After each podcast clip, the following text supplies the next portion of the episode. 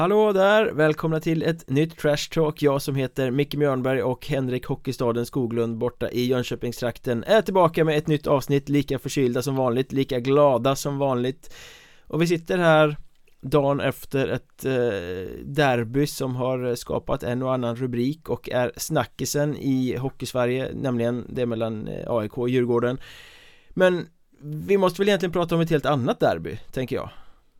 Ja, jag tror att du snackar om äh, Väsby-Huddinge då eller? Ja, det var det stora Stockholmsderbyt i, i skuggan av eh, andra Stockholmsderbyt ja. eh, Nej, jag syftar naturligtvis på veckan som gick och Skövde mot Mariestad när det kom 3000 pers lite drygt till Billingehov och det kändes som att eh, Skaraborgsderbyt var tillbaka, var det inte lite så? Det har ju varit lite dekat några år Ja, eh, nu, nu, såg inte jag den matchen för jag var upptagen med annat. Eh, det handlar om att prioritera, säger jag med sarkasm. Du eh, glömde men... 26 sekunders tystnad där innan bara. Men jag har ju läst om det. vad eminenta journalister som exempelvis du då har skrivit om matchen där och jag, jag förstår ju lite. Jag det var väl du som skrev det tror jag. Det var väl bra att Skövde vann för intresset. Ja. Eh, det framtida här. För att... Eh, men det verkar ha varit en riktig rock'n'roll-match i alla fall. 7-5 slutade det va? Ja, de eh, spelade väl inte försvarsspel på topp, något av lagen i den här matchen Det var riktig pang-pang, det var många klassavslut, det var många skickliga offensiva spelare på banan och Ja men lite sådär som det kan bli i ett derby när eh, lagen är så ivriga att anfalla att de börjar göra det innan de egentligen har kontrollerat situationerna defensivt och fått ordning på pucken mm. Eh, så det var ju väldigt svängigt fram och tillbaka ja. eh, Nej, för det var lite överraskande för mig. Jag trodde faktiskt att det skulle bli lite mera tillknäppt eh, när jag tänkte på matchen inför. För det var ju en viktig match för alltså, Skövde. För Skövdes del så var det viktigt att de alltså, vill ju tvåla till Mariestad. De är lite nyuppväckta eh, mm. där i Billingehov också och eh, hade hemmaplan och alltihopa då. Medan Mariestad har hackat och fräst lite grann nu under säsongen. Och eh, var står de någonstans? Eh, det är klart att de också vill slå Skövde. Så att, eh, jag trodde faktiskt att det skulle bli lite mer tillknäppt just med tanke på i min värld i alla fall Mariestads, eh, Mariestads försvarsstyrka. Mm. Ja men vilken tur att det inte blev så känner jag för nu blev det ju en sån där målglad publikfest som gav eh, mersmak Ja. Och som jag skrev då att det var bra att Skövde vann för det har ju varit så i 3, 4, 5 år kanske att Mariestad har varit mycket bättre än Skövde ja. Och har Skövde lyckats vinna något derby så har det varit lite sådär Ja, en gång är ingen gång och sen har Mariestad mm. tagit resten under säsongen Och det har ju urvattnat det här derbyt lite mm. eh, Intresset, det har inte varit riktigt det där draget, det har inte varit riktigt den där hettan Nu stod Skövde där och är ett topplag som har startat säsongen jättebra med Mariestadstränaren Staffan Lund i, i båset eh, då tror jag det var viktigt att när man äntligen lyckades locka 3000 till Billingehov igen att man också fick vinna för då fortsätter man på att bygga den här hypen mm. och när styrkeförhållandena mellan Mariestad och Skövde jämnas ut ja men då blir det ju också ett mer ovisst derby och då blir det ju mycket mer spännande och då är det ju det bästa derbyt i Hockeyettan mm. Ja, ja absolut så är det. Eh, vad, eh, vad tar Mariestad vägen nu då? Jag känner ju någonstans att Mariestad har allting för att vara ett allettanlag eh, Men det ramlar eh, bara på plats bitvis Det är som att de lämnar sitt spelsystem lite för ofta Sticker iväg på egna utflykter eh, Sen har de ju inte samma material som de har haft tidigare år. Jag tycker att det är många spelare i det här laget som är väldigt duktiga hockeyspelare men kanske inte spelare som jag hade lutat mig mot för att gå långt. Nej. säger så. Och då tänker jag inte på Jesper Lindén för det är ju en jäkla klippa, han är ju kanske ja. en av de bästa i Hockeyettan just nu.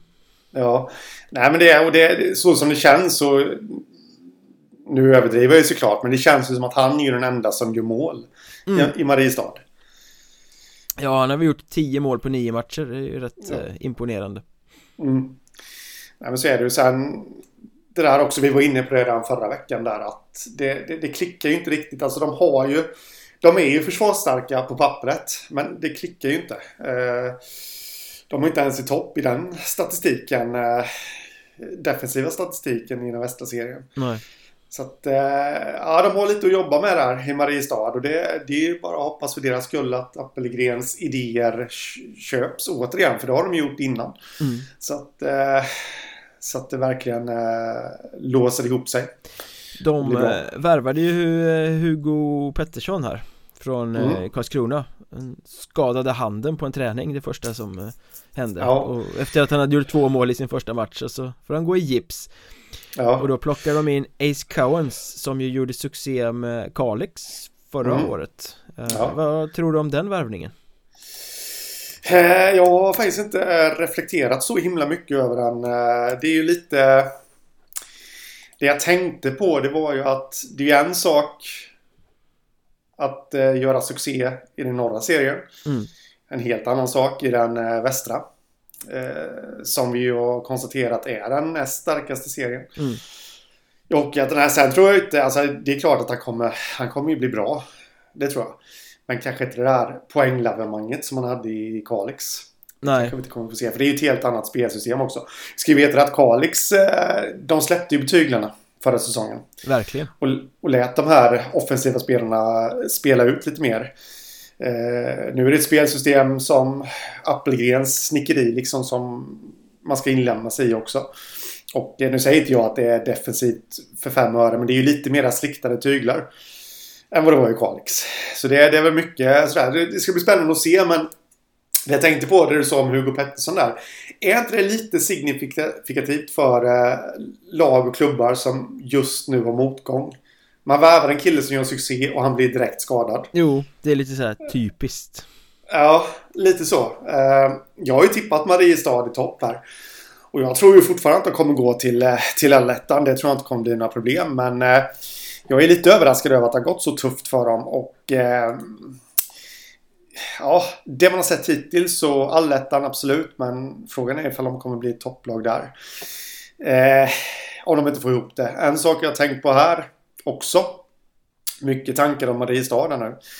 Det är att de kommande matcherna så har de Eskilstuna-Linden borta och eh, sen har de Surahammar hemma. Eh, det där är ju måste-matcher på något ja, sätt. Och då är det ett Linden som har börjat kvickna till och spelat rätt bra på slutet och ja. ett Surahammar som har, precis som Mariestad, kanske hackat lite mer än väntat och ja. också måste få igång det för att nå allettan, vilket är målet för dem. Ja, eh, så jag menar skulle Mariestad bli nollade där.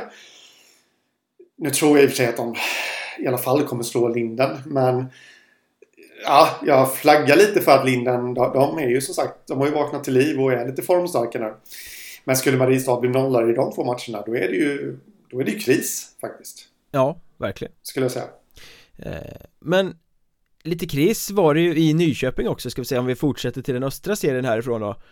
Eh, de gick jättedåligt, de spelade blekt anfallsspel.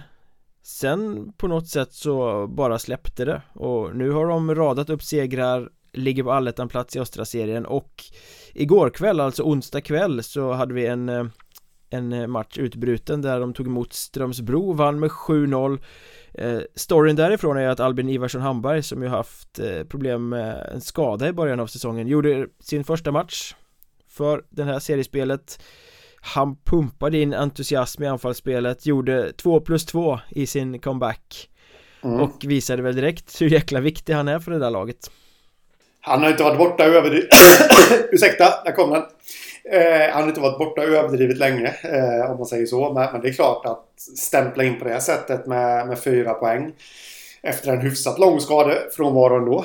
Det, det är imponerande faktiskt. Det var en som skrev till mig på Twitter och eh, berättade att de tre senaste matcherna har han gått in och stöttat och stått i båset.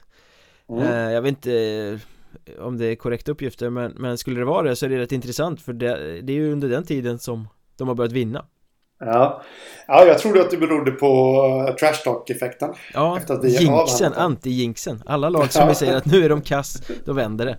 Eh, ja. Talar väl för Mariestad då. Nej men så är det absolut. Men, men eh, som du säger där han har, om det nu stämmer att han har varit inne och stöttat i båset. Det är ju en ledarfigur. Han har ju ett A på bröstet och alltihopa det där. Och det är klart att ha honom med i och runt matcherna liksom kan betyda en hel del för det här laget.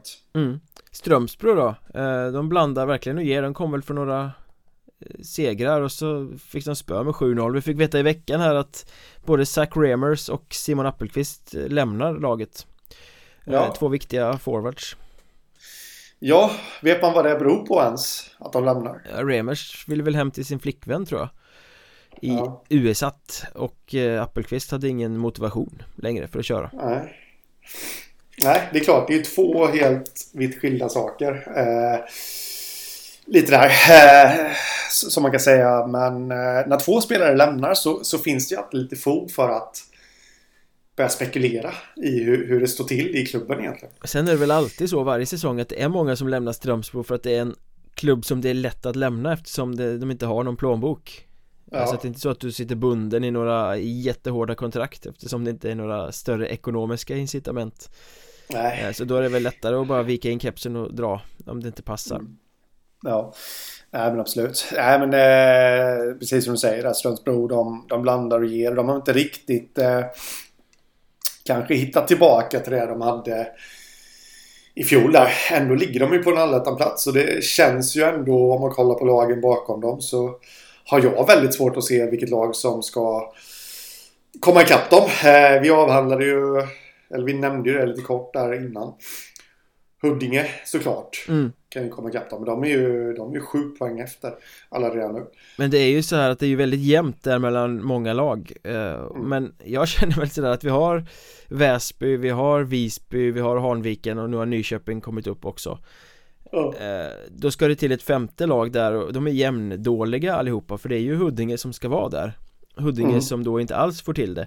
Eh, och vi kanske ska fortsätta dit. Eh, För du nämnde ju det när vi pratade derbyn här alldeles nyss att eh, Vi hade Väsby-Huddinge igår, vi behöver inte prata om den matchen. Väsby vann den med 4-2 De gjorde en dålig insats men var ändå det bättre laget. Men Huddinge, de ligger alltså sist i den östra serien efter att hälften av matcherna är spelade. De har tagit sju poäng på nio matcher och det är ju naturligtvis långt, långt, långt under alla förväntningar man kan ha på det här laget Eh, en flopp, så långt, definitivt um, Vad tänker du att det beror på? Jag har en liten take på det här som jag skrev i en krönika igår också men jag tänker jag ska höra dina åsikter först jag har sett Huddinge väldigt lite här nu den här säsongen men eh, Jag kan säga så här, jag... Huddinge är Huddinge kan vi säga Har man sett ja. Huddinge de senaste tio åren så, så vet mm. man hur Huddinge ser ut men vad jag har sett och vad jag har liksom läst om det så och fått till mig på annat håll så är det, det är mycket slarv. Mm. Eh, det är väl det jag tycker att man kan sammanfatta det med. Eh, från min, men jag tror att du har en helt annan take. Ja, det där med slarv, jag vet inte om det är Det gäller ju väldigt många hockeyettanlag och det har väl gällt Huddinge i många år Det har väl inte varit det mm. laget som har varit mest Eh, vårdande av pucken så att säga. Mm. Så att jag vet inte om det är någon analys som håller. Däremot så Jag menar man tittar på Huddingelaget på pappret så blir det så ja men det är ganska många intressanta namn där. De har ett ganska bra lag. Så, men nu har jag sett Huddinge några matcher och Min känsla av årets Huddinge är att det är väldigt endimensionellt. Det mm. är mm. offensivt skickliga spelare som kan Spela i ganska hög fart, ganska skön teknik Kommer in, spelar lite klassisk Huddinghockey sådär men sen finns det inget annat. Det finns liksom ingen tyngd, det finns ingen elakhet, det finns ingen fysik. De har liksom bara ett verktyg och funkar inte det verktyget Ja då har de inget annat att komma med På något sätt. Nej. Om man jämför med Väsby igår då som ju Ja men de kan spela snyggt och de kan spela fysiskt och gå på kropp och liksom sådär. Att det finns Ja men olika saker att ta till beroende på hur matcherna gestaltar sig. Huddinge känns väldigt endimensionella. De kan bara en grej liksom Ja, och det är ju lite överraskande eftersom det var ju det vi satt och sa inför säsongen att nu har de ju plockat in spelare som kan spela det här spelet. Mm. Lite tuffare, exempelvis en sån som Marcus Collin och, och liksom så här. Eh, vad är det som gör att de inte får ut det då? Eh... Jag vet inte, om det, är inte det mer gnuggande? Är det så här fysisk spelare egentligen? Ja, nej jag vet inte men gnuggare ändå liksom Alla faller in i eh. Huddingetrallen på något sätt och då blir det ju ja. väldigt sårbart när de inte får dit puckarna för de har ju varit ineffektiva De gör ju ja. väldigt lite mål för att vara Huddinge mm. Eh, och då blir det ju svårt att slå de här lite sämre lagen i ligan också Vilket de ju uppenbarligen inte har gjort och förlorat mot Wings och förlorat mot Vallentuna och Förlorat mot Enköping och sådana lag som man bara inte får torska mot Nej Nej, jag menar nu har de ju... Det hade ju varit en sak ifall de hade torskat sina möten mot eh, Väsby och Visby och... Visby slog de ju faktiskt Ja, jo, men eh, ifall de hade torskat där liksom. Men just de här lagen som du nämnde innan. De tippade bottenlagen, där ska de inte förlora. Eh, ens ifall de har alltså, en dålig dag. Nej. Det ska de inte göra. De har ett så pass kompetent lag. Så... Nej, jag tycker fortfarande att det är ett mysterium. För jag, jag tycker att de har alla ingredienser. Eh, brickor till att kunna eh, variera sitt spel. Nej, jag börjar tveka mer och mer på det faktiskt Jag ser väl ja. att eh, jag måste ut och värva lite mer fysiska pjäser, några fulspelare liksom någon Ja men ja. någon sån här Felix Karenfeldt som de hade i fjol som faktiskt kan gå in och, och vara en jävligt jobbig ful spelare liksom mm. Men eh, Nästa match blir ju väldigt intressant för dem Den är väl på söndag tror jag Ett Fallande Wings mm. Måste match det är en riktig måste-match för bägge två. Vins måste ju stoppa sin blödning. Eh, Huddinge måste ju... De måste ju på något sätt vända trenden. De behöver ju tre poängare nu. Och, eh, tar de en trepoängare, ja då kan de ju ändå, då närmar de sig. Men eh, ja, av vad man har kunnat se hittills så känns det ju inte alls givet att Huddinge kommer vinna den här matchen. Även om Wings faller som en sten just nu i tabellen. Mm. Sen har de Vallentuna efter det här Huddinge och det är också en eh, Vallentuna som har gått bättre än vad jag faktiskt hade tippat inför. Eh, också en måste-match Huddinge. Och om vi stannar vid Vallentuna där så har ju de de senaste veckorna dammat av både gamle backen Tobias Eriksson och eh, forwarden Christian Holmberg och plockat in dem som comebackande spelare. Eh, vad känner du om det då?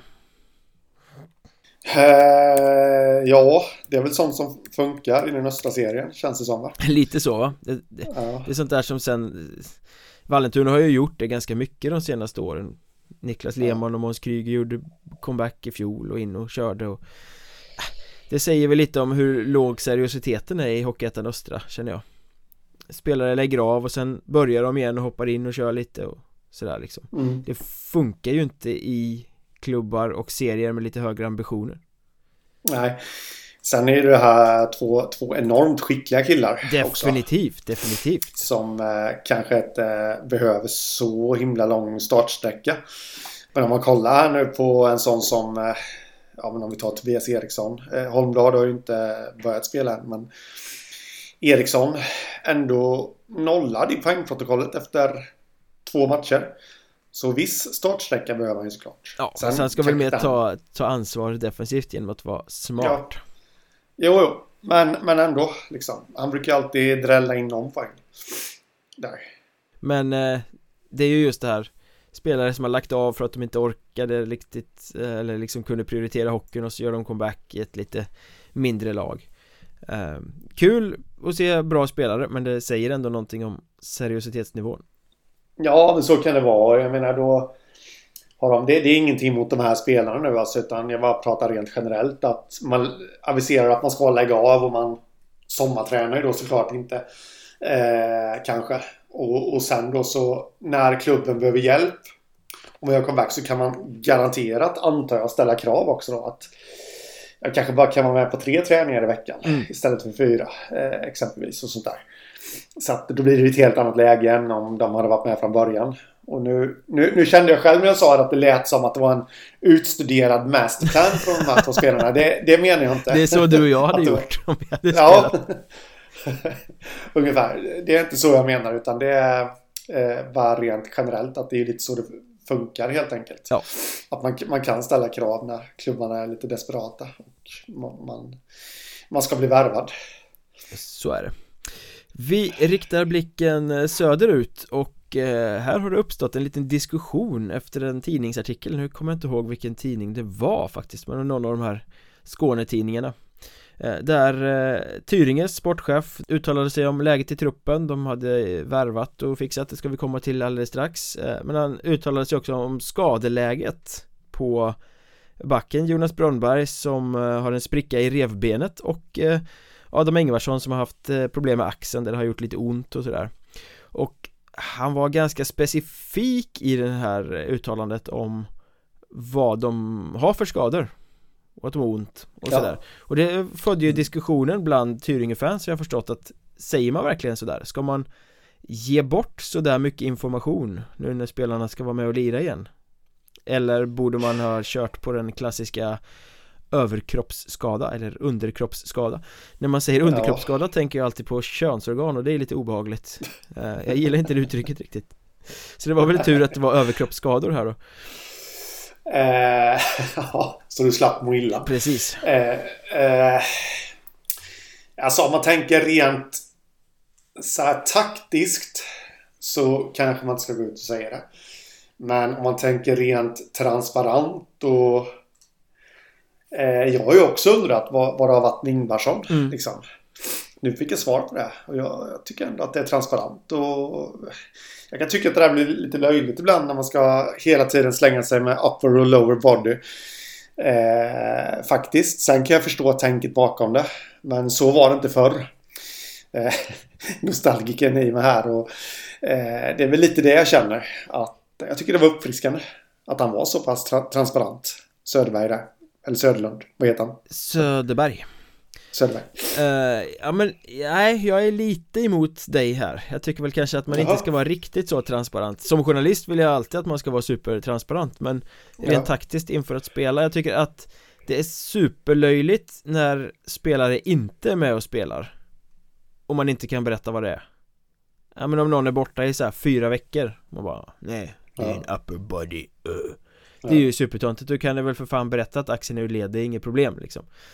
Men man kanske inte ska vara jättespecifik med spelare som spelar Tänker jag.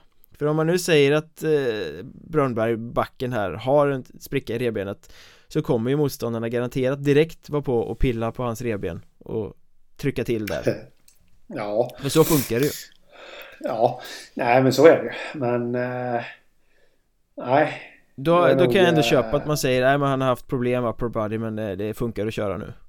Ja Nej men så är det men äh, ja, jag vet inte Nej jag håller inte med det där faktiskt Jag tycker nog inte att det är Visst det är klart att det kan göra ont och sånt där men äh, jag tycker nog inte att eh, det är så farligt ändå. Jag tycker att det har blivit en liten storm i ett vattenglas faktiskt. Jag tycker, det gör lite ont i mig att tycka att det är att ge bort för mycket för egentligen så tycker jag att det är sjukt löjligt att hålla på och mörka skador så mycket som görs i hockeyn. Ja. Eh, så jag är väldigt ambivalent. Men det är, men det är ju ändå, det får man ju säga att det är kul med en klubbledare som kommer ut och är sådär öppen. Och ja, pratar absolut. och eh, skapar absolut. ett, för fansen så blir det nog mer intresse av det. Ja, ja men så är det ju absolut. Eh, men som sagt, jag tycker att det har varit en storm i ett eh, vattenglas detta. Eh, vill jag bara understryka. Så nu när Ingvarsson och eh, Brönnberg kommer tillbaka i spel så kommer det bli eh, succé då? Ja, absolut. Ingen kommer röra dem.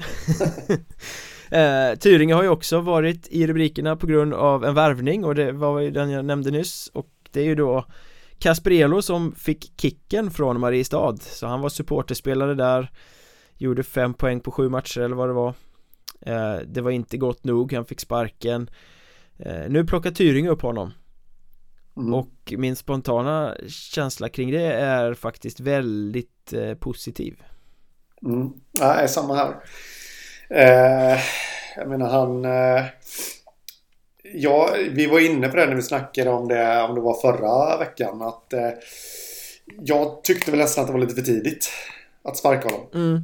Från Mariestad. Ja, men vi konstaterade man... väl att de hade för höga förväntningar på honom i Mariestad. Eh, ja. Om man med Mariestads trupp och Mariestads ambitioner eh, tror att Kasper ska gå in och vara den bästa spelaren i laget. Nej, då ska man inte värva honom. Eh, så det var väl där det brast. I, I Tyringe tänker jag snarare att här kommer han in med rimligare förväntningar på sig i en eh, miljö där han faktiskt blir den bästa spelaren. Mm. Ja, men så är det. Absolut. Eh, han kommer ju bli den... Eh, nu har jag... Det, det, är inte riktigt min dag idag. Jag är förkyld här. Så jag har inte järnkoll riktigt på all erfarenhet i Tyringens trupp. Men jag kan nog nästan säga utan att jag överdriver att han är den mest rutinerade spelaren i Tyringes trupp. Det kommer ju såklart eh, bidra det med. Eh, men... Det där kommer du få äta upp ifall någon kalenderbitare lyssnar på det här. Säkert. Ja. Så sk skriv till Henrik då, att Hockeystaden på Twitter och säg att han har fel. Om han har fel. Ja. Jag vet ju inte sånt där. Nej, jag vet inte. Jag, jag har inte riktigt koll heller, men... Äh, det jag ville komma till i alla fall, det är, och han har ju producerat på högre nivå än Hockeyettan också. Eh, om vi snackar Mestis i, eh, i eh, Finland där. Mm. Och han har ju nästan en poäng i snitt under sina fåtalet matcher i Hockeyettan. Eh, så att jag, jag tycker ju att Mariestad släppte honom för, för tidigt. Eh, men även som jag sa där förra veckan att vi vet ju inte allt heller kan man sluta sig till att han kommer inte kunna komma in i vårt spelsystem, ja, men då är det väl rätt i så fall att sparka honom. Och i, eh, i Tyringe har man ju... Där försöker de också få till ett eh, spelsystem. Mm. Men jag tror att han kommer passa mycket bättre i det. Och eh, han kommer vara den ledande spelaren, precis som du sa innan. De hade väl lite tveksamheter kring skridskoåkningen och sånt i Mariestad också, att det gick inte tillräckligt fort. Och det känns väl som att Mariestad spelar i ett högre tempo än vad Tyringe gör. Eh, så att då kommer den ju passa i tempot också. Eh, sen eh, som vi pratade i Patreon-avsnittet förra veckan så har ju Tyringen en lång skadelista. Och det är väl viktigt att få in en, en kreativ kraft här också då. Jag tror jag läste att den där checken Davidek kan bli borta ett tag med sin skada och, och så, så det är väl väldigt positivt för för Tyringen att Kasper kommer in. Även om vi ska väl inte förvänta oss något poänglavemang direkt kanske i och med att Tyringe ligger där de ligger och mest får smisk i den här serien. Men eh, bra varvning Ja, absolut. I den norra Hockeyettan så har det väl eh, den sista tiden mest handlat om eh, att det inte går så bra i Kiruna, det är väl den stora rubriken. Mm Eh, du skrev väl någonting i stil med Hockeystadens förfall eller något. Då tänkte jag, vad har jag gjort nu? en hockeystad i förfall. Ja. ja, så var det. Ja, precis. Jag tänkte att har han en eh, kamera inne i min lägenhet här? Jag känner själv att jag har förfallit lite den här veckan faktiskt. Men, det börjar med eh, att man slutar duscha och sen börjar man dricka folköl på vardagarna och så. Ja. ja. Nej då, men eh, jag Nej, det går inte så bra för dem just nu. Kiruna-lagen. Nej, Kiruna AF har vi avhandlat några gånger. De har öppnat säsongen med nio raka torsk. Är Hockeyettans enda nollpoängare. Och där kan vi väl bara konstatera att de har inte trupp för att hävda sig i Hockeyettan i år. De är för tunna, importerna levererar inte, eller den här italienaren Davide Schiavone eller vad han heter, han har väl gjort fyra mål, det är väl helt okej. Okay. Justin Grillo gör nästan ingenting. Eh, truppen är för tunn. De får det kämpigt. Ja, eh, Kiruna IF ligger på allettan-plats Men eh, det pekar ju neråt. Så fort ja. de åker iväg på bortaplan så Så går det åt skogen kan man säga. 1-10 i Hudiksvall, 1-5 i Sundsvall och sen 1-9 i Kalix nu senaste veckan. Det är ju, vad heter det, jag menar eh, Torskar de mot Sundsvall och Kalix som ligger runt om där i tabellen också. Det är ju inte jättebra. Nej, faktiskt. Det känns verkligen som att de är på väg söderut i, i tabellen. Mm.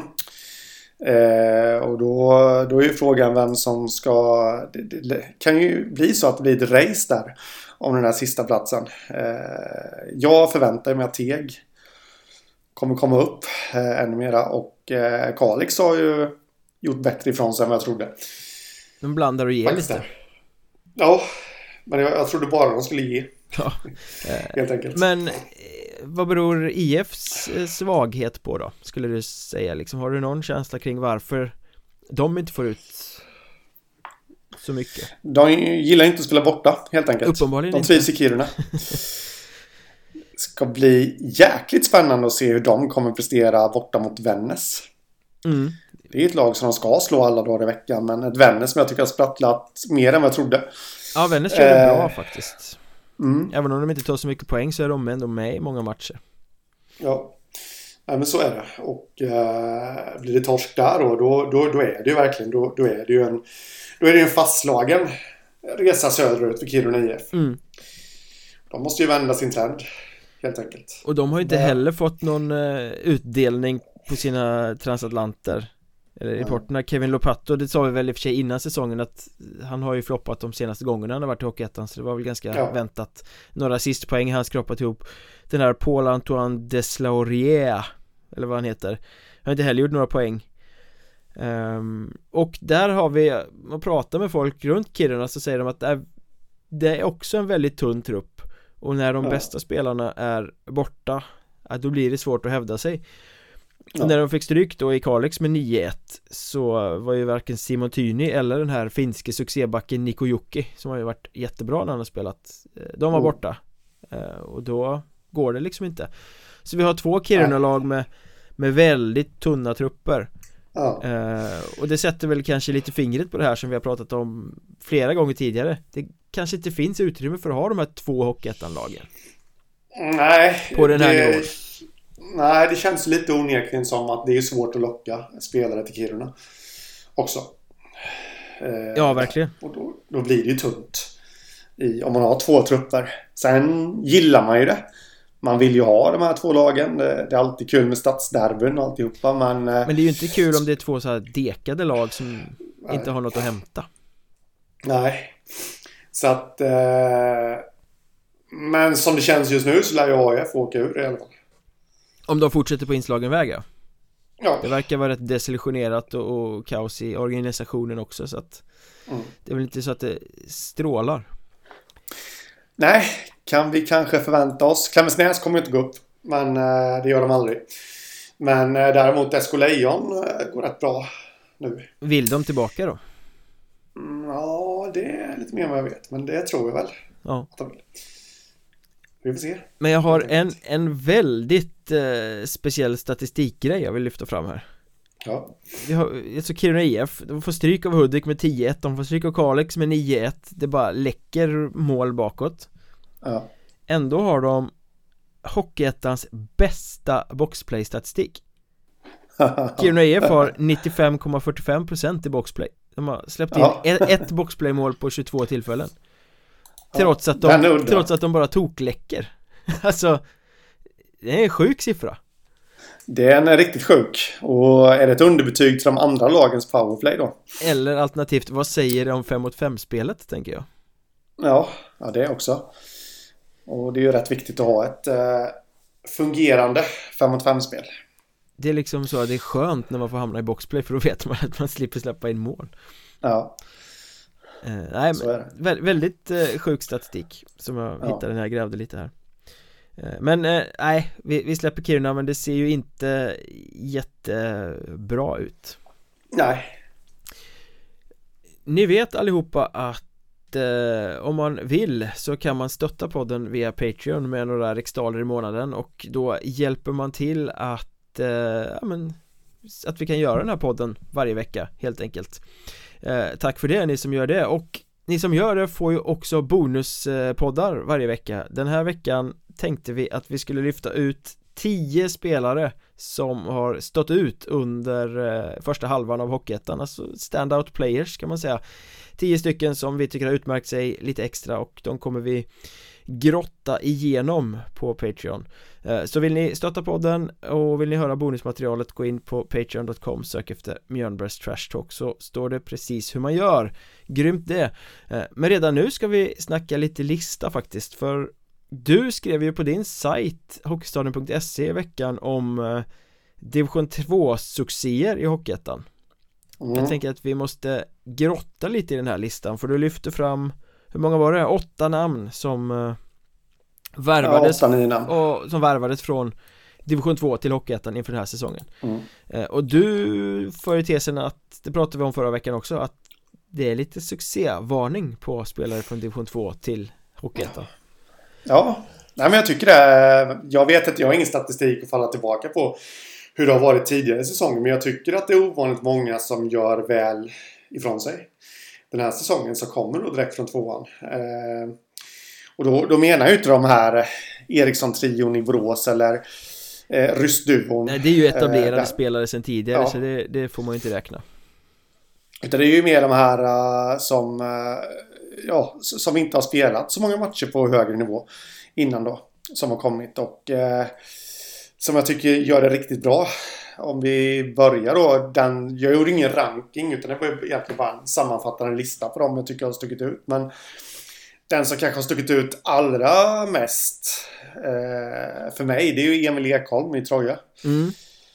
Som eh, jag tror väl att det fortfarande är så att han leder skytteligan i laget och ligger tvåa bakom Joakim Hilding i, eh, i den interna poängligan.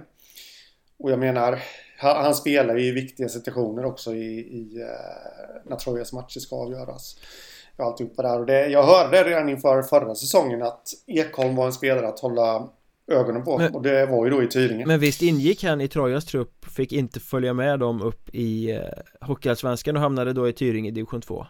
Och nu ja, kommer han tillbaka. Eh, det gjorde han. Han debuterade ju den säsongen när de gick upp eh, i A-laget. Gjorde 11 matcher i eh, Troja och ett mål. Eh, var väl inte riktigt redo. Kanske hade varit redo för Hockeyettan redan då. Eh, men kanske inte i ett storsatsande Troja. Så han gjorde ju egentligen helt rätt. Han klev ner och blev stjärna i division 2 istället. Var med och plockade upp Tyringe till Hockeyettan igen och kom tillbaka till Troja. Mm. Och har gjort det riktigt, riktigt bra. Eh, och i division 2 inte... var han ju en utpräglad målskytt. Han öste in poäng. Ja. Ja, eh, och han har ju fortsatt och det, Ja men precis, att, och det är ju kul också att se då att Troja trots att de har ett ganska namnkunnigt lag Fortsätter matcha honom i roller där han får ha en liksom poängproducerande ja. vikt i laget ja. istället för att bara okej okay, du kom från division 2, du får gnugga fjärde Ja, ja men absolut Sen efter där då om man ska försöka sig på att göra en liten ranking i olika skikt här då så har vi faktiskt nordamerikanerna. Eh, Josh Laframbois i Skövde och eh, Colton Kalesic i Dalen. Mm. Som också tycker jag gjort eh, bra. Det är ju så att jag kan få för mig ibland att man överskattar olika spelares poängskörd i division 2. Definitivt. Eh, jag menar, Laframbois han gjorde 97 poäng i Åmål i västra mm. division 2 som ju mm. håller sumpklass. Mm. Så att det är ju väldigt svårt att veta på förhand hur mycket de där poängen är värda. Ja. Men även han har ju blivit matchad eh, på ett bra och ansvarsfullt sätt i Skövde. Och eh, snittar ju nästan en poäng per match. Han har spelat första kedja med David Lundmark och Kristoffer Söder mycket. Nu var väl det ja. uppspräckt senast till derbyt. Um, mm. men, eh, men han har fått en bra omgivning. Ja, och samma sak med Kalesic där i Dalen som också matchas på ett eh, bra och ansvarsfullt sätt och levererar ju poäng. Det är ju en liten, vad ska man säga, eh, han är ju en liten spelare som man märker av. jag har sett väldigt lite av honom så du får gärna ja, beskriva. Nej, man kan göra lite det där oväntade. Kan jag göra. Sen har jag sett Dalen väldigt lite faktiskt den här säsongen. Så, men vad jag har sett innan på YouTube-klipp och sånt så kan han göra det där lite oväntade. Kanske ta den eh, närmaste vägen in på mål. Typiskt nordamerikanskt istället för att gå runt eller liksom dribbla en gång extra som lurar upp målvakten på läktaren för att köpa korv. Mm. Eh, jag tycker också att man ska lyfta, på tal om målvakter, så ska man ju lyfta Emil Jansson i Enköping och Lukas Rainyclouds i Tyresö och Hanviken. Mm. Som... Eh, alltså inget av de här lagen har ju kanske gått eh, Enköping har ju definitivt inte gått bra. Man kan väl inte säga att Jansson har lyft dem mot några oanade höjder, men alltså han han ger dem chansen att vinna ändå Ja, det där är intressant. Jag tycker nästan att Emil Jansson är det mest intressanta namnet på hela din lista här, de här namnen som du plockade mm. fram eh, Av den anledningen, man brukar ju säga att en bra målvakt ger laget chansen att vinna matcher Och ja. Emil Jansson har ju spelat jättebra han har faktiskt bäst räddningsprocent i hela östra serien En mm. liten bit över 94 mm. Och spelar liksom bra varje match. Ändå har han bara en vinstprocent på 33 ja. Och det säger väl ganska mycket om Enköping tänker jag. Ja Så är det, de har ju varit lite impotenta också framåt. Där. Eh, Så att han har gjort vad han ska Men det har inte räckt. Och det beror ju inte på honom Utan det beror ju på eh, anfallarna eller övriga spelet. Och det, det som sticker ut med honom då också är ju att han eh, även har fått... Det är synd att säga att han har fått chansen i eh, Västerås när han bara satt på bänken. Men ändå uppkallad till Västerås. Det är ju ett eh, fint betyg. Kan jag tycka. Ja, han var väl båsöppnare i den här matchen när eh, Ian Blomqvist stod på huvudet och Västerås och Djurgården spelade 1-0 typ va? Jag har för mig att det var så, så då fick han säkert goda intryck med sig där också eh, Men ja. rubriken för honom blir ju på något sätt att han är bättre än laget Mm. Nej, men lite så. Lite så faktiskt. Han sticker ut äh, väldeliga och just nu så är han den bästa målvakten i, i äh, den östra serien där. Äh, så att, äh, Vilket ju är kul att kunna säga om en spelare som kommer direkt från division 2. Mm. Så är det. Lukas Rainy Clouds. Rainy Clouds, det regnar i Stockholm. Ja. Ja, men precis. För att vara Göteborgskt ordvitsig. ja, så är det. Han har ju faktiskt sina två senaste matcher han har stått mot Enköping och Nyköping. Har ju han eh, vunnit. Där. Mm. Eh, började väl lite skralt. Eh, där för, för Tyresö Hanviken. Men sen har ju han liksom hela laget kommit upp. Eh, det, det, är en lite spännande karriär där. För han sågs ju som en stor talang. Och var ju första målis i Djurgårdens eh, juniorlag. Landslagsmålvakt på juniornivå. Eh, det, om jag minns rätt nu så skulle ju han till college-ligan. Mm. Jag tror det. Men det blev ju lite... I och med pandemin så gick inte det. Då gick han till Kalix. Spelade bara två matcher där, sen vet inte jag vad det var som hände. Nej, jag vet inte heller det. Han var tilltänkt där. Nu ska han stå i Kalix. Sen gjorde han inte ja. det. Sen var han plötsligt i division 2. Ja, Nacka. Där gjorde han ju jättebra i Nacka.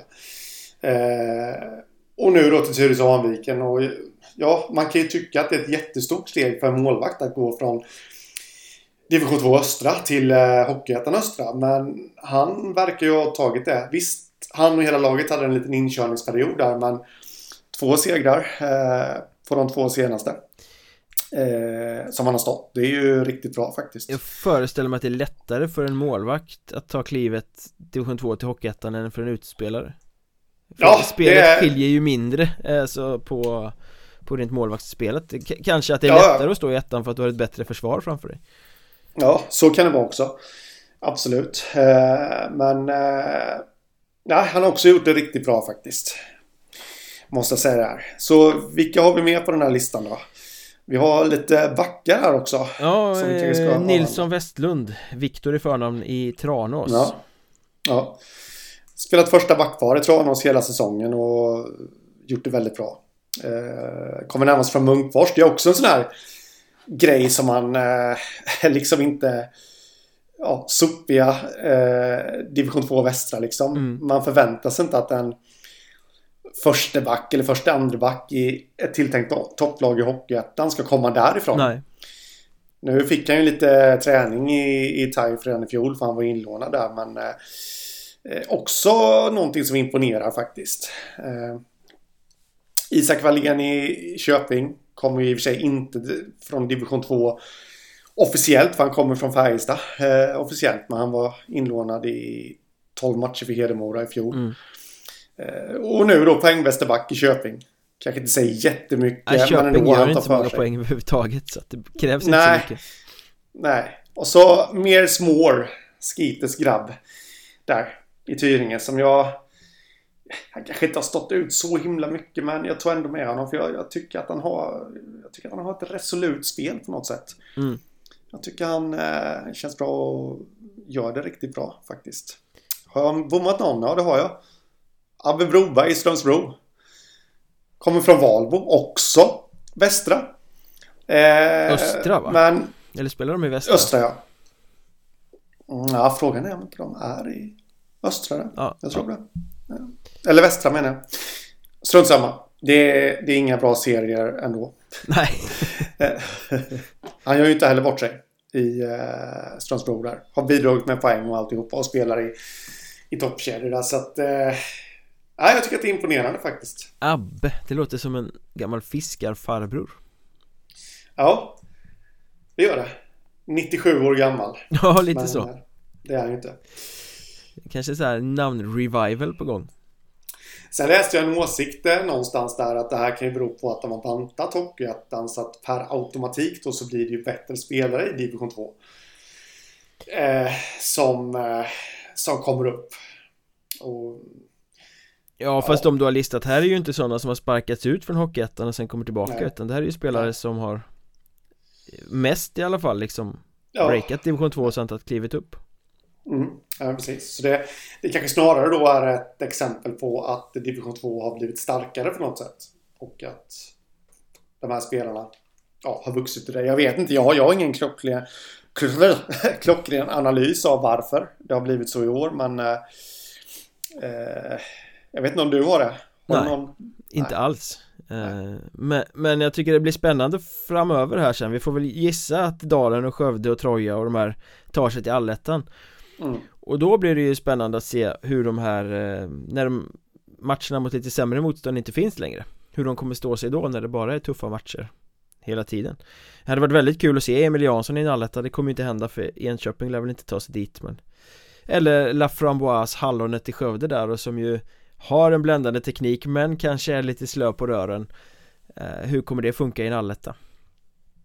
Fast Emil Jansson är ju en sån målvakt som definitivt skulle kunna bli värvad vid transfer deadline. Ja, ja, definitivt. Av ett eh, lag som vill, eh, vill uppåt. Om det nu inte är så att Enköping måste kvala för då vill de nog hålla hårt i sin målvakt. Det lär de nog vilja göra. Sen måste vi ju prata lite om den här konflikten också Har du hört talas om den? Att det har varit lite bråk mellan Mellan Nej, eh, Hockeyettan och några klubbar och att det var några som höll på med bojkott och sådär det, ja. Är det nej, jag, nej, jag har hört någonting nämnas i samband med att det har varit lite pandemi och sånt också som också har omnämnts. Men jag, nej, jag, jag ligger här under min sten i Monza. Så jag, jag har ja. inte hängt med. Äh, man, man tror ju i sin enfald att eh, att det inte ska eller att det ska vara över det här liksom att ja, men nu kan de väl inte bråka mer. Men nu i veckan så skickades det mail. Först hade de ett Teamsmöte och sen skickades det ett mail till klubbarna Som ju då läckte ut, det var den fantastiskt skicklige journalisten Mark Leifby på Sportbladet som la ut det här eh, mejlet på sociala medier och berättade om nästa steg i den här soppan och det är ju så att Hockeyettan har ju eh, klubbarna har ju liksom eh, inte velat säga att det var en bojkott. De ville bara skjuta upp matcher. Mm. Eh, men det här mejlet som nu har skickats från en ordförande i en klubb som eh, inte sitter i styrelsen men som eventuellt har lite koppling. Ja, Vi behöver inte vara mer specifika än så men eh, det här mejlet som har skickats då um, Ja men det, det, säger väl egentligen svart på vitt att det var en bojkott mm. Eh, jag, jag, kan läsa lite vad det står i det här som då har skickats De har då haft ett teamsmöte och efter det här teamsmötet så, så skickas det här mejlet jag lyfter då frågan om att vi alla solidariskt bör dela på den straffavgift som SIF utdömt för de sju klubbar som på vårt önskemål vägrade spela bortamatcher mot både Boden och Karlskrona i fjol. Klubbarna tilldömdes förlust i matchen samt nyligen också 25 000 kronor vardera i straffavgift till Svenska ishockeyförbundet. Det var också den information vi fick vid mötet i oktober i fjol och jag uppfattade då att så gott som alla uttalade stöd för den åtgärden. Vi tyckte det var viktigt att sätta ner foten och sätta press på klubbarna för att få dem med i vårt centrala tv-avtal och det var viktigt att visa enighet, då som nu. Jag sa i fredags att vi nog inte har något juri någon juridisk skyldighet att hjälpa de drabbade klubbarna men att jag känner ett moraliskt ansvar och många deltagande kollegor instämde glädjande nog redan på Teamsmötet. Det är viktigt att initiativet kommer direkt från oss klubbar. Ja, eh, vad mysigt de verkar vara på sina möten. Ja. Måste man ju säga. Vi vill betala era böter, hurra! eh, men alltså... Det, det, och där är ju du och jag överens att det här med bojkotten var ju såklart helt fel väg att gå. Eh, det, jag tycker inte att det kan försvaras. Eh, på något sätt alls. Och det där var ju uppe redan i fjol, nu får du rätta mig om jag har fel, men var det inte så att det redan där och då kom fram att att det skulle delas solidariskt på ifall det blev några straffavgifter eller böter. Ja, det var ju det de diskuterade i det här eh, mötet i den eh, mm. läckta ljudfilen och det är väl det de återsyftar till här mötet i oktober. Ja, Där alla var överens om att dela på böter liksom. Mm. Och eh, det tycker jag ändå är helt fel för sen det blev ju, eller det har ju inte med det att göra i och för sig, men det blev lite splittring där sen de var ju inte så himla överens som Nej. de först gav skenet av. Och, eh, nej, jag förstår inte varför de här klubbarna som har bojkottat, de får ju skylla sig själva. Ja, men det här är ju också, här, här står det ju svart på vitt att det var liksom Att det var en bojkott egentligen Ja Det de har ägnat sig åt att förneka hela tiden och Ja, Sen eh, kan man ju tolka det som att de redan i oktober i fjol då visste att de bara skulle få en straffavgift. Och det kan ju om man är konspirationsteoretiskt lagd tolkas som att eh, förbundet är inblandat och hade gett eh, liksom eh, under bordet information att nej vi kommer inte döma någonting. Eh, så har jag väldigt svårt att tro att det var. Eh, jag jag tror de mer åsyftar på de, de utfästelser som dåvarande ledning kommer på det här mötet. Men jag tycker ändå det här är, är det är så, är det är så lågt, det är så dumt ja amatörmässigt. Ehm, och eh, jag eh, håller med dig. Jag minns också det att det åsyftades lite där. Låter inte det lite bekant att någon sa på den här läktarljudfilen att det enda som händer är böter? Ja. Ja, nästan för mig. Ja, så Eh, så jag är lika konspiratoriskt lagd som dig. Att jag, jag den som, inte för att jag säger detta nu, men den som är konspiratoriskt lagd skulle ju lätt kunna få för sig att man har fått under bordet information från eh, förbundet. Eh, är faktiskt lätt att tro. Eh, sen säger inte jag att det är så. Nej, jag tror inte att det är så utan jag tror att det var någon i ledningen för Hockeyettan som kom med utfästelser som de inte hade ryggen fri för Mm. då Mm.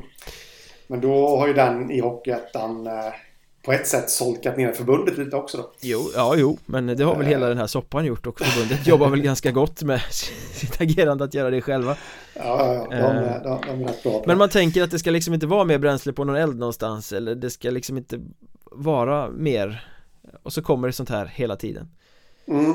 Eh, och, och nu kommer ju klubbarna säkert bli lite så här oense eh, också. Ah, vissa tycker att vi ska vara solidariska och betala eh, böterna för bojkotten. Eh, och vissa kommer väl tycka att vad fan ska vi vara med och betala för det där för? Jag såg att Trojas ordförande var ute och uttalade sig i Smålänningen där att de skulle, jag läste faktiskt inte hela artikeln men så som jag tolkade det så skulle de också vara med och betala. Och då fick jag faktiskt från en, eh, en läsare slash lyssnare att eh, varför ska Troja vara med och betala som inte ens var med och tog beslutet? De var ju inte ens i ligan Nej. Vilket jag tycker är väldigt märkligt. Eh, har inte de bättre saker att lägga sina pengar på? Så nu blir ju på något sätt... Eh, man, för någonstans så... Det är ju det var ju överens om också då att Boden och Karlskrona har ju också gjort fel. Motparterna i hela den här soppan. Jo, Eh, men de övriga klubbarna har ju, har ju även de då gjort fel. Det har vi varit inne på så många gånger. Men det, en, den enda klubben... Nej, det är det ju inte för... för ja, vi har ju fått upp lag från division 2 också. Men den enda klubben jag spontant tänker på som är utan skuld till detta är ju Troja. Och Ja. Tyringe och Borås och, och någon mer som man kanske har bommat nu då. För de var inte med om detta. Men nu vet jag inte hur Borås och Tyringe ställer sig. Men ja, men de kan ju omöjligt behöva vara med och betala på det här Ja, men det, det är ju samma med Troja. Ja, Va- Varför ska de vara med och betala? Så nu... De här tre har stått utan klubb. Eller utan skuld. Kan man känna när man tittar på det utifrån. Men nu då som i Trojas fall så sluter ju de sig också till Ja. mobbargänget. ja, nej jag fattar ingenting av det här Det är ju bara sorgligt Ja, faktiskt. Eh, jag håller med dig. Det är väldigt sorgligt. Så jag, jag begriper det faktiskt inte. Vi säger det igen, vi hoppas att det är sista eh, kapitlet som skrivs men vet väl också med oss att det nog inte är så Nej, snart kommer nog säkert Boden med något eh, luddigt pressmeddelande. Och apropå Boden så bara som en sista detalj Jätteroligt när jag gick igenom publiksiffrorna så Boden har på sina fem första hemmamatcher alltså ett publiksnitt på 666 personer Ja, Det tyckte jag var ganska passande med tanke på hur många av av eh, klubbarna runt omkring uppenbarligen verkar se på föreningen ja, så är det. Jag trodde bara att det var för ditt egna nöjes skull. För er som inte vet det så sitter ju Mikael Mjörnberg och dyrkar satan när han, på sin fritid när han inte skriver om hockey. Ja, det är samma sak ungefär tänker jag Hockey, Ja. hockey och satan det, nej då. Eh, nej, jag, jag såg att du hade lagt ut den eh, noteringen på Twitter tror jag att det var. Och, eh, Instagram faktiskt Instagram till och med ja. Och eh, jag drog lite på smilbanden där också. Jag tyckte också att det var lite talande. för hur många klubbar ser på borden efter allt som har varit. Mjörnbergs Trash Talk heter det även på Instagram och på Facebook. Och eh, på Twitter är det att Mjörnberg om man vill skriva till mig, att Hockeystaden om man vill skriva till Henrik och att Mjörnbergpodd om man vill nå poddens konto. Nu ska vi eh, dra till Patreon och diskutera spelare som verkligen har stått ut under seriens första halva. Det blir brokig blandning skulle jag säga. Ganska många ja. sköna lirare, lite backar, någon målvakt eh, Ja, men riktigt bra spelare som vi ska diskutera där. Så häng med till Patreon och annars så hörs vi om en vecka igen. Det gör vi. Ha det gött. Detsamma. Tja